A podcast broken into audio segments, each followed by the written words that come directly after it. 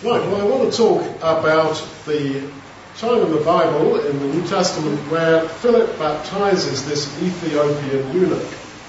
Now, remember that Christianity started with Jesus, who was a Jew, and the first Christians were all Jews. And so it was a big struggle for them to understand that Gentiles, that is, people who are not Jews, could get baptized. They struggled with that. For us, it's obvious. Uh, but for them, this was a struggle. And this is one of the first examples of a Gentile getting baptized. So, an angel of the Lord spoke to Philip, saying, Arise and go at midday to the road that goes down from Jerusalem to Gaza, the as desert. And he arose and went, and a man from Ethiopia, a eunuch of great authority under Candace, queen of the Ethiopians, who was over all her treasure, had come to Jerusalem to worship, and he was returning. And sitting in his chariot was reading the prophet Isaiah. And the Spirit said to Philip, Go near and join this chariot. Now, he wasn't just a one bloke in a chariot. This would have been like, uh, for a wealthy guy like this, this would have been like a little apartment on wheels, with loads of uh, servants and so on. He was a big guy. Philip ran to him and heard him reading Isaiah the prophet. Not off his tablet, not from a book, but from a scroll, what they used to have. And said, Do you understand what you read? And he said, How can I unless someone guides me? And he begged Philip to come up and sit with him. Now, the passage of the scripture which he was reading was this. So, this is Isaiah 53, which I did talk about here some weeks ago. This very clear prediction, prophecy of the sufferings of Jesus. So, he's reading his scroll. He comes to the bit that says, He was led as a sheep to the slaughter, and as a lamb before his shearer is cut off is dumb, so he did not open his mouth. In his humiliation, justice was denied him. Who can speak of his children? For his life is taken up from the earth. The eunuch said to Philip, I beg you, of whom does the prophet speak, of himself or of somebody else? Philip opened his mouth and beginning from the scripture preached Jesus to him. And as they went along the road, they came upon some water, and the eunuch said, Look, water, what hinders me from being baptized? I guess it was an oasis. And Philip said, If you believe with all your heart, you may. And he answered and said, I believe that Jesus Christ is the Son of God. He commanded the chariot to stop. They both went down into the water, Philip and the eunuch, and he baptized him. And when they came up out of the water, the Spirit of the Lord called away Philip, and the eunuch saw him no more. And he went on his way rejoicing. But Philip was found at Azotus, and passing through that area, he preached the gospel to all the towns until he came to Caesarea. So, get up, the angel says to Philip, at midday and go out into some obscure part of the desert. All the time, the call of God is counterintuitive. At midday, this is like the sun, maximum heat. You get up and go out into the desert. And he arose and went. You know, there is always something counterintuitive. It's like when the disciples have been fishing all night, so we didn't catch anything. Jesus says, go out again and cast the net on the other side. What's that going to do? We're fishermen. You're a carpenter, mate. We're fishermen. Yeah. This is how it is that to be a Christian is to some degree to walk out against the wind of your own natural, what I think logically would be best, etc. Well, the road is going down away from Jerusalem into the desert. He arose and went, and a man from Ethiopia, well, Ethiopia was understood as the ends of the known earth. So he's a Gentile, as far away, a eunuch of great authority under this queen who had control over all her treasure. So he's a big guy in the Ethiopian government, and the queen, their leader is a queen. And so he has been made a eunuch. Right? He has been castrated, so he can't have children. He's not going to have attraction to women because the boss is a woman, so they want to have someone in control of all the money who is totally dedicated to the job. Totally dedicated to the job. So that's why they had eunuchs, they castrated people. And I'm going to come to this a bit later. but sorry to be a little bit physical about it, but it's going to be important as we come later on. This involved uh, crushing the testicles and it often involved removal of the penis. And so they urinated through a kind of a hole. Now, I'll be coming back to this. I'm not just delighting in, uh, in stuff. So he was a total career man. He was totally on his job, looking after the treasure that belonged to the queen. No interest in nothing else. And so he had turned to God. Unsurprisingly, really, because what can your career give you? If you've got no family, if you've got nothing else, if it's just career, 100%, which it is for a lot of people, city gents and girls and whatever, looks great, oh, you've got a massive salary, you've got this, you've got that, but there is this chronic emptiness and this crying out towards God. Anyway, so he'd been up to Jerusalem. He had got the idea that he could come somehow to the God of Israel. He'd figured that the one true God of Israel was the one true God and he wants to connect with him. So he goes to Jerusalem to the temple. And he was returning. In Hebrew and in Greek, the idea of returning and repentance conversion, it's all the same, turning around. He was converting, you can read that as if you wish. Well, how did he get on in Jerusalem? Goes to the temple, goes to the Jews, the uh, rabbis and the Pharisees and so forth, and says, "Oh, can I be, can I be part of your your wonderful religion?" Uh, no. He had about everything against him. For one thing, he was a Gentile. Well, the Jews thought, well, God, the God of Israel is for Jews, not for dirty Gentiles. So he's a Gentile. He's a black guy. I'm sure that counted against him. And he's a eunuch.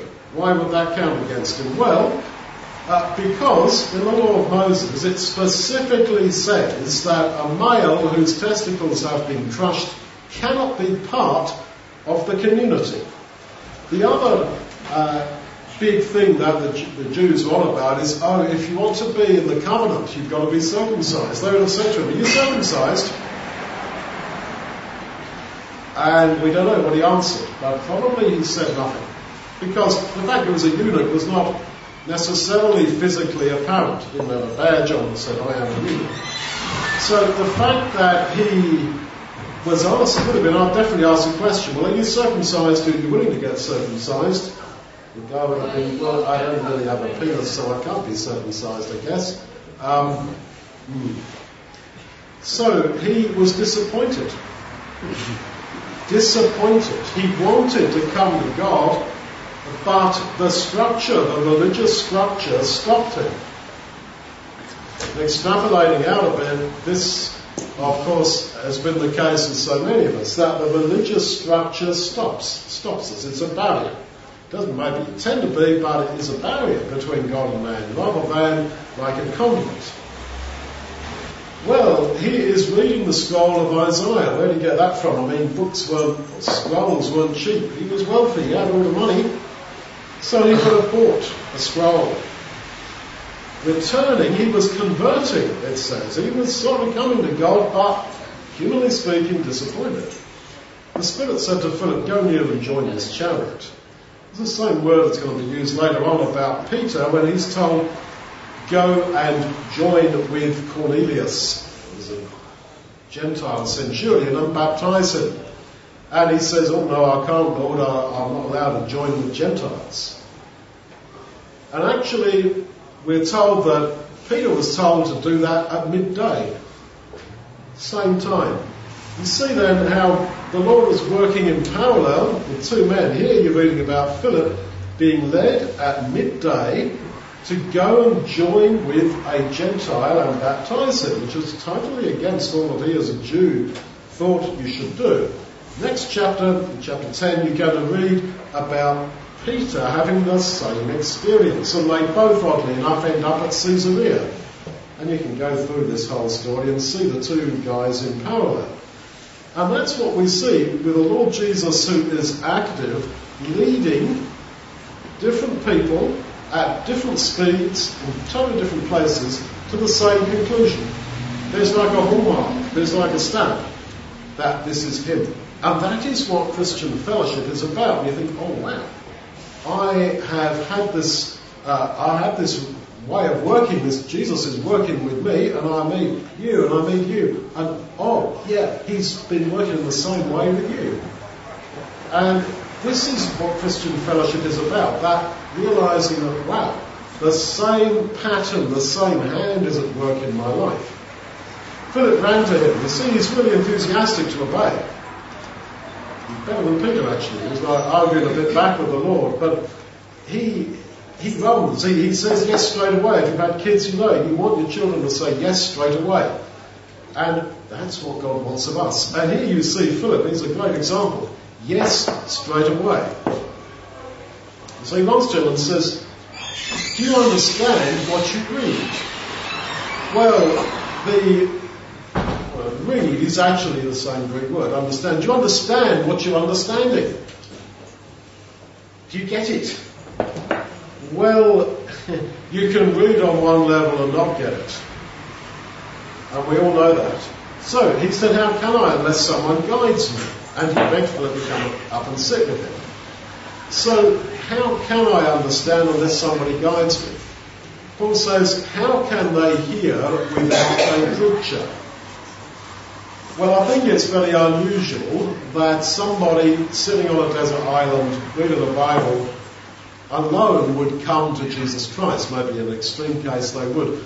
But God in His wisdom has chosen to always work through a mechanism. Right? So how can I understand unless someone guides me? This is the myth of thinking that if you just keep on reading the Bible, you're going to get it. Yes and no. Yes, keep reading the Bible, trying to understand but you need someone to guide you. They'll say, how can they hear without a preacher? And you wonder why God structured his whole purpose like that. Well, I think it is so that we have a mission. So that we have some significance in our lives. So that we are the method, the mechanism through which people come to Jesus. And that's why we've got to keep praying for meetings of people, like Kareem is saying. And out on the street down in North End, Croydon here, talking to people. Like Spino is still a company here today, he's got a big family gathering, like a lot of other people. Um, what trying to do, all sorts of you are trying to do that in different ways. And if you bring even one person in your life to Jesus Christ and they come to everlasting life, wow, life was fantastic. Absolutely fantastic. You can't compare that with, oh, well, I had a career up in the city and I, you know, I made my five million. Huh? And after that, you shall die. You know, and you were just another development fool and scribbled across the face of the earth. Now, the passage of the scripture, I said he was reading a scroll, which he was reading was this. He was led as a sheep to the slaughter and as a lamb before his shearer, which literally means cutter off, is done, so he did not open his mouth. In his humiliation, justice was denied him. Who can speak of his children? Doesn't have any. For his life is taken up from the earth. The eunuch said to Philip, I beg you, of whom does the prophet speak? Of himself or of somebody else? Now, I went through this with you some weeks ago. This is all talking about Jesus on the cross. The whole chapter, Isaiah 53, the whole thing but he focuses on a few phrases and verses out of that chapter. And so it's the same with us. You may look at the cross of Jesus. As I keep saying, you reconstruct in your own mind his death there, and you will focus on some aspects of it that are personal to you. For example, the tragedy of a man dying with his mother watching him. I mean, you know, and then her walking away. You know, she was at the foot of the cross and then she goes away. Well, that may re-stimulate for you. You see a connection between him there and you in your issues with your mother, or lack thereof. He was in pain, obviously. His bones were all in pain. You may have bone pain. He was absolutely falsely accused. Maybe you've been through that. Well, the bits of the prophecy that the eunuch, the Ethiopian eunuch focuses on are all about humiliation. The sheep is led to the slaughter and is dumb before his shearer. Why? Because the sheep has, if you like, been humiliated, has been dumbed down to the point that the sheep is, you do what you want to do. You can kill me, you can cut my wool off me, I'm totally zombified. I'm just beat up and dumbed down. In his humiliation, literally, his doing down. His depression, in a literal sense. Justice was denied him. He had no justice. So there's this Ethiopian eunuch reading this thinking, this is me. I went up there to Jerusalem because I wanted to come to God and they basically told me you're a black guy, you're a Gentile, you are a eunuch, so you therefore cannot be even circumcised. Your testicles are crushed, as I talked about a few minutes ago. Uh, therefore, you are nothing. And he did not even open his mouth. You see, he reads about this uh, lamb that is so humiliated and dumbed down he can't even open his mouth. And I think that's what when they said to him, okay, mister, you want to become a Jew? You want to become part of us? Uh, have you been circumcised? He didn't say anything. Because how could he say How could he say anything? He's got none. Huh? How could he say anything? Exactly. How could he say anything? They say to the eunuch, Excuse me, sir, have you been circumcised? As you say, Cal, he couldn't say anything. And now the guy's reading this bit about Jesus, who was so humiliated and dumbed down that he did not open his mouth. Justice was denied him. The eunuch would have been thinking, this is so unfair. What kind of God is this, huh? What kind of religion is this? That's not my fault, it's how I am. You say I'm a Gentile, I'm a black guy, and I'm a eunuch, even though I'm wealthy and I'm a, a top guy in my own country, this is so unjust. Oh, someone else have an unjust experience. And who can speak of his children? The eunuch would be thinking, well, I don't have any kids. Which in their day was, you know, absolutely terrible. Didn't have any kids. Ah, here's someone else who didn't have any kids. His life is taken up from the earth. So he reads about a guy who's humiliated, who is dumbed down, but his life is taken up. There is a V pattern. It's taken down and comes up. Not surprising, the eunuch says, Can I be baptized into Jesus? And that's why it says, as we read, they went down into the water and came up in V shape, depression and exaltation. So, he's reading this about the crucifixion, and he feels that this person, this Messiah, is actually him. He sees that Jesus was his representative. Representative. And that's the huge attraction or meaning of the idea that the Lord had our nature, that in Him I see me, that there is a bridge between Him there on the cross 2,000 years ago and me here in this pub today. And there's a bridge between my feelings and sufferings and, and feeling of depression, of injustice, of abuse, and His feeling. And you come to this basic thing, as we were singing, uh, Jonathan was doing the carols, Emmanuel, God with us, that man is not alone because we have him. And as I have said often here, you know, you can talk to somebody all day and all night about your past, your feelings, your experiences, and get that feeling, but you don't get me. You don't understand me. We all got a t-shirt on that says, please understand me. But you know, you can talk to me about your life and your sufferings and your situation, and I'm still not going to get it because I can't quite walk with you through all you've been through. I can do the same to you. We can drink coffee all night, and I'm talking to you and telling you about myself, and you still won't get it. But here is the ultimate truth that man is not alone because there is somebody. Maybe not on this earth, but for sure, somebody in heaven there who knows you better than you know yourself. And there is this bridge, bridges, between your experiences and his. And that is why the crucifixion of the Lord was so intense. I told you before, didn't I, about when I was sitting next to this very large black woman in, in America, in, in an airport. Um, and I trying to preach to her, and she goes like, oh, I don't want you, Jesus. I, I, I want to, I need to have a woman, not a, not a Jewish man. I need to have a woman, and I need to have a black woman, and I need to have a southern black American woman.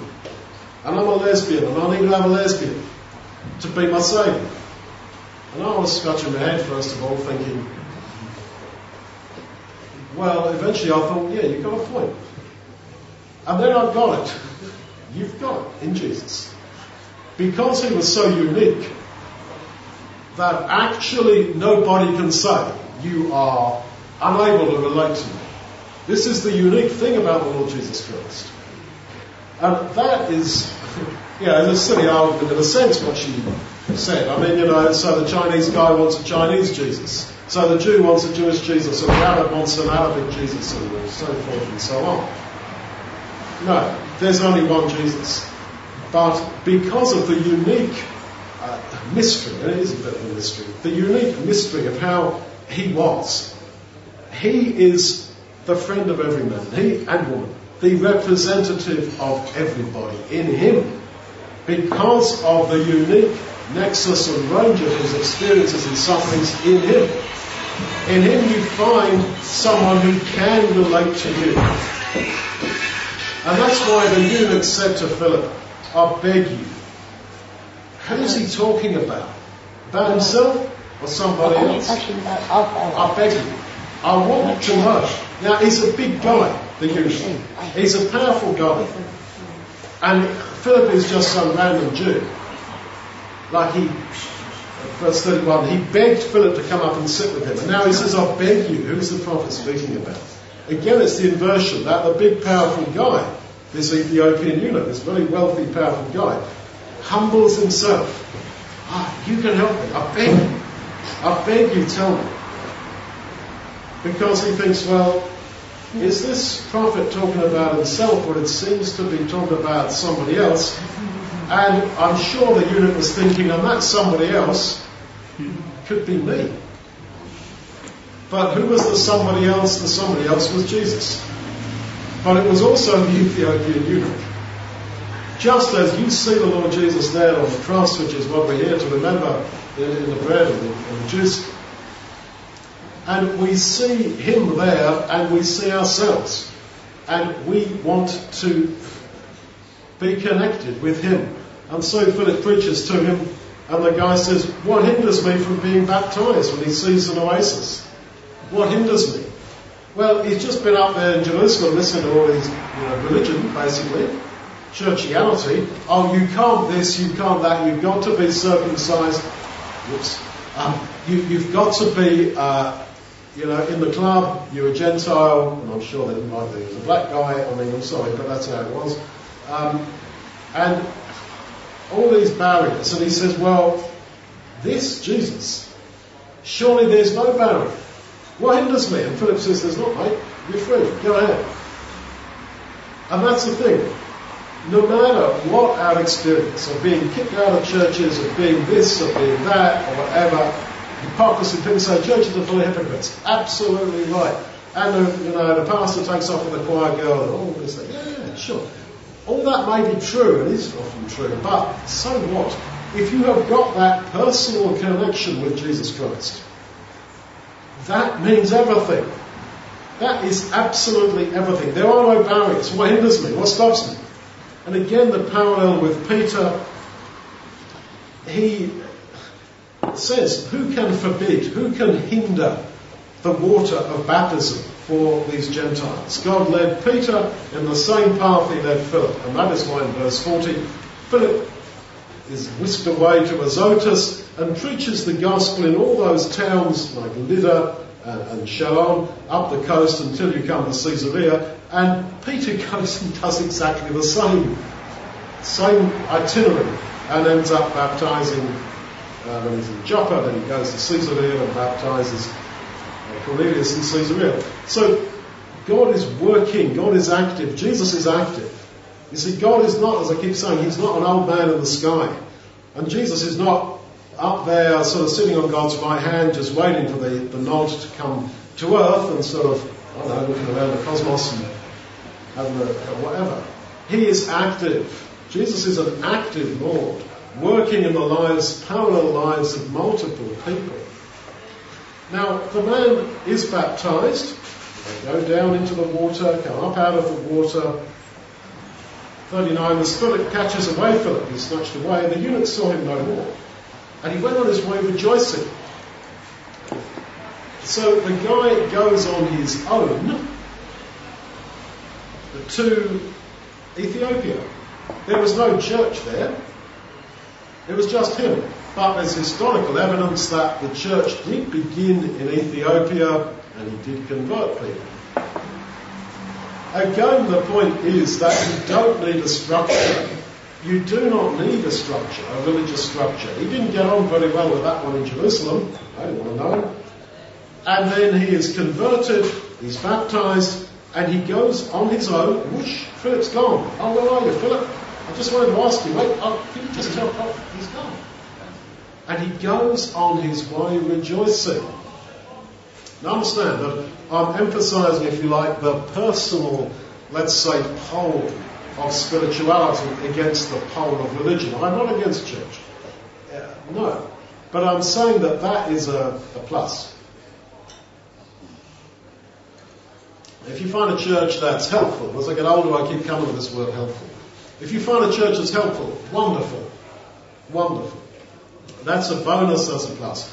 But the essence is personal baptism into Jesus, going on your way rejoicing, knowing that I have got Him and He has got me, and if I stand with my back to the world, so it is. I've got Him. It's like in a good relationship. It's like with Cynthia and I. You know, I've got her. And if you all turn against me and the rest of the world gives me the middle finger and the rest of it, I'll stand my, my back to the whole planet. Well, good for you. But I've got her. And it's a same above all with Jesus. With your back to the world. You get rejected. You get kicked out. You get life goes wrong. Okay. But I've got someone.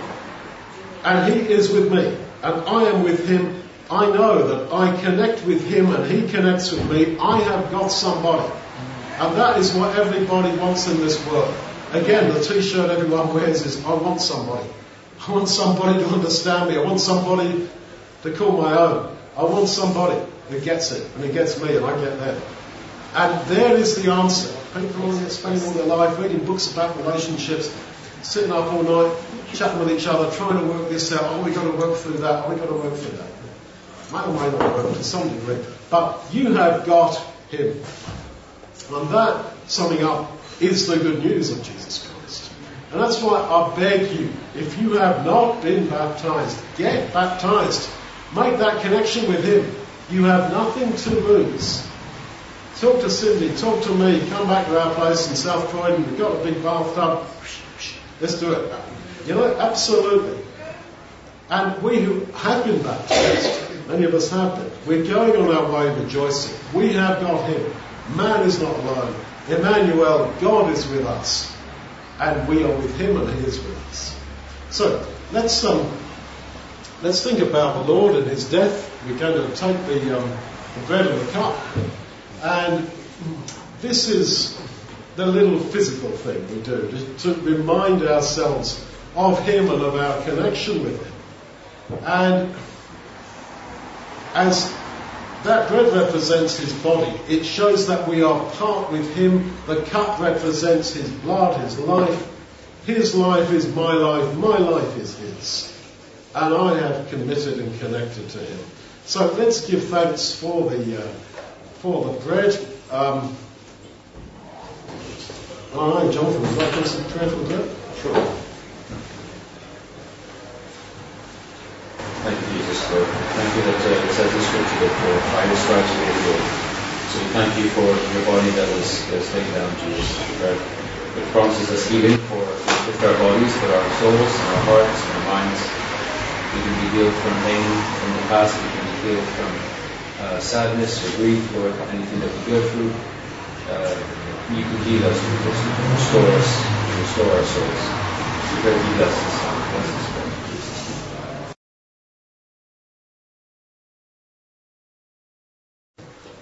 Right, well, the cup represents his blood, his life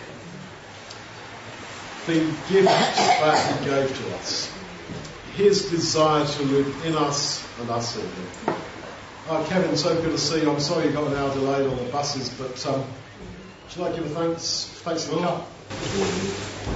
Father, in the name of Jesus Christ, we want to thank you for today. And as we partake of the communion with Jesus, I pray you bless this drink in remembrance of you in Jesus' name. Amen. Amen. So this is the cup of the new covenant,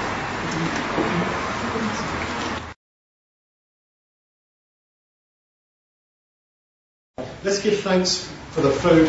Um, uh, Sean, would you like to give thanks for the food? Yeah. Uh, Father, we thank you for the food that is brought to us today um, via this pub. We thank you for um, Duncan for spreading your good news.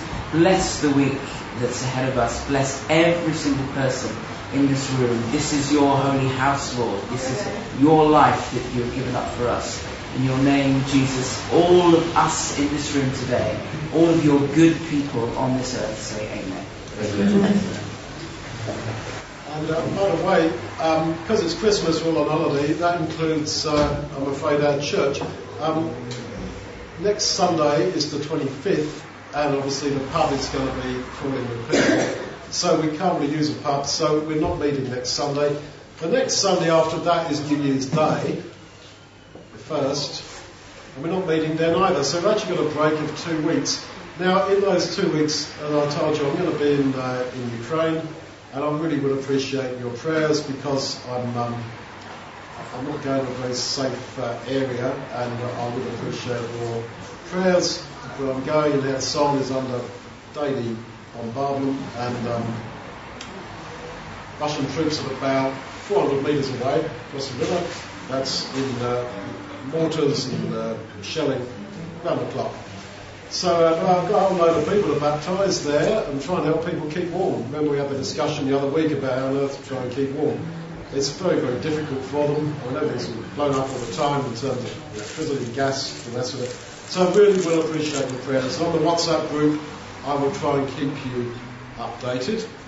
And um, please do uh, pray for me. So we're going to have um, our food and also sing song.